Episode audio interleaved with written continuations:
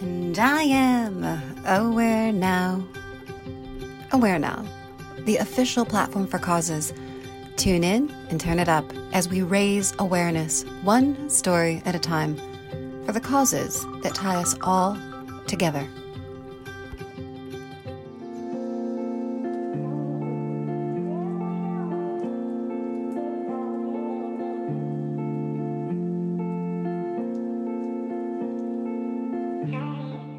People get stuck on that word God.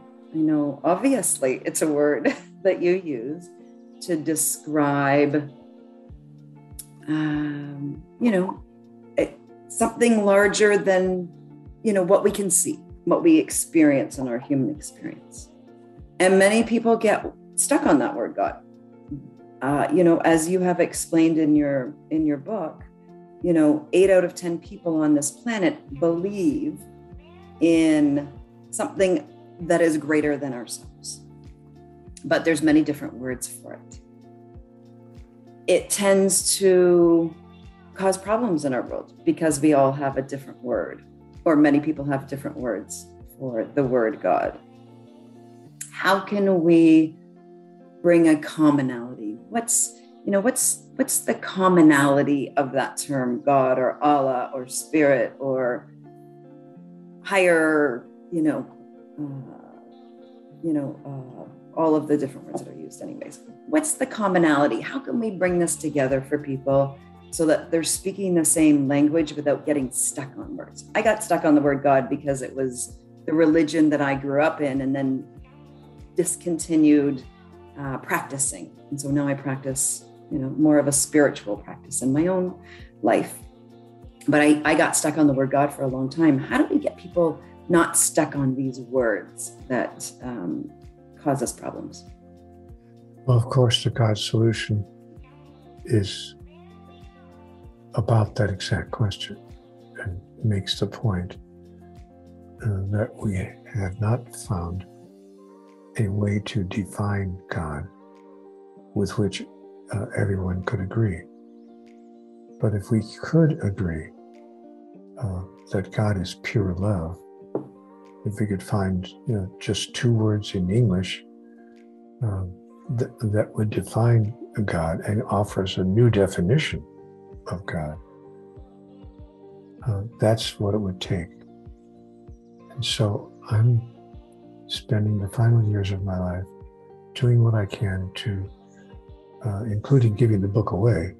I, I offer the book for anyone who wants to read it on Facebook just click on a link and you can have the book on your computer in 20 seconds. And so I'm spending the, final years of my life doing what I can to help people see that if we could, in fact, all of us, the largest number of human beings, agree on a simple definition of the higher power and simply call it pure love, an essential essence an energetic projection from the heart of the universe. And, and that energetic projection that feels like what we know that love feels like. There's not a single human being that doesn't know what love feels like. Uh, even those who have not been loved, uh, they know that they have not been loved because they know what love feels like. And so they know it, so they know it by the absence of it, but they they know what, what that must feel like.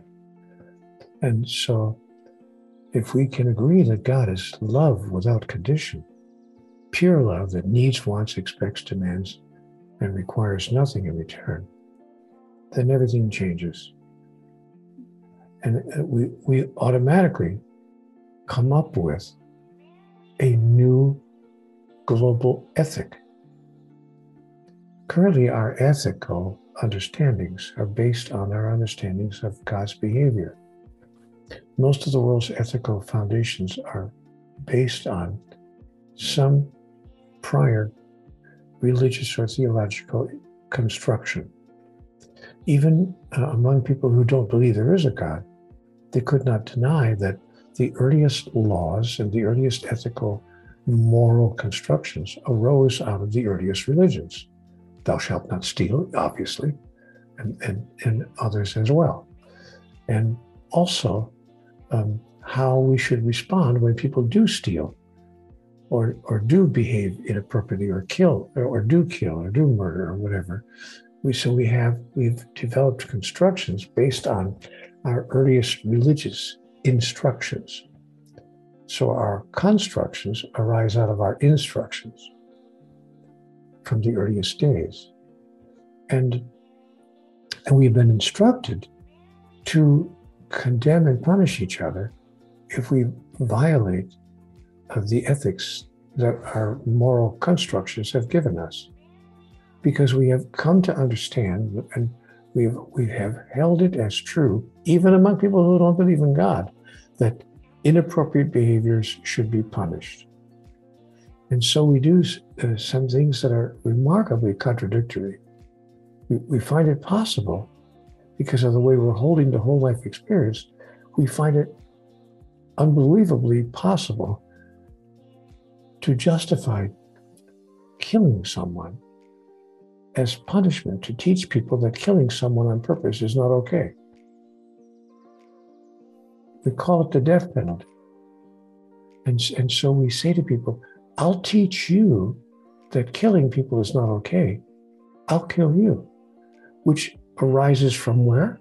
The earliest theological teaching an eye for an eye and a tooth for a tooth. So the question becomes can we believe in a God who says, no, it's not an eye for an eye and a tooth for a tooth?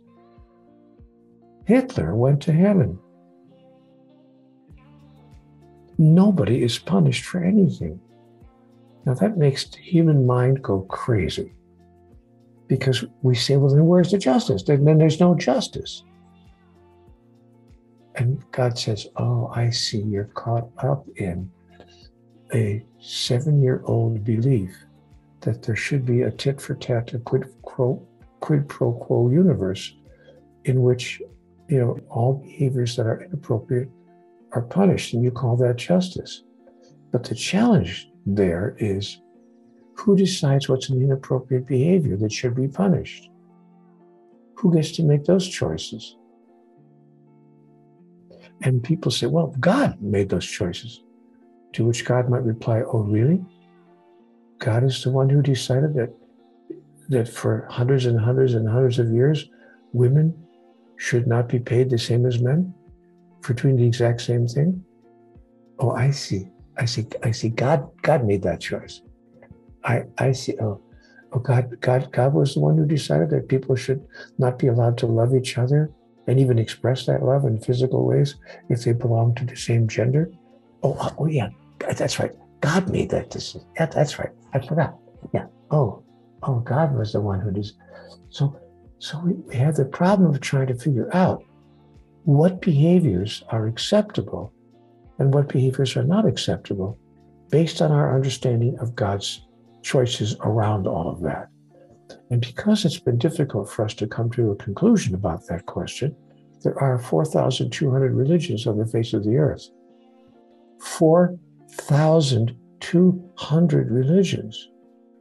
Each religion trying to figure out okay, wait, wait, wait. There's got to be a way to figure this out. There are some behaviors that are okay with God and some behaviors that are not, and therefore they're not okay with us. And so we have based human interaction on our understanding of how God interacts with us. Now, if you pull the rug out from under that and say, but but what if God does not punish us for anything? Then we have no further justification for punishing each other for anything either, for even the slightest so called offenses, much less the so called major ones, which leaves us in another quandary. Well, then what do we do when people do commit major offenses like murder or rape or child abuse or you know what then what do we do what is the proper response that's a huge question that advanced civilizations have answered but our civilization which is not yet advanced is still struggling to figure out what, what do we do in response to people's behaviors that we find unacceptable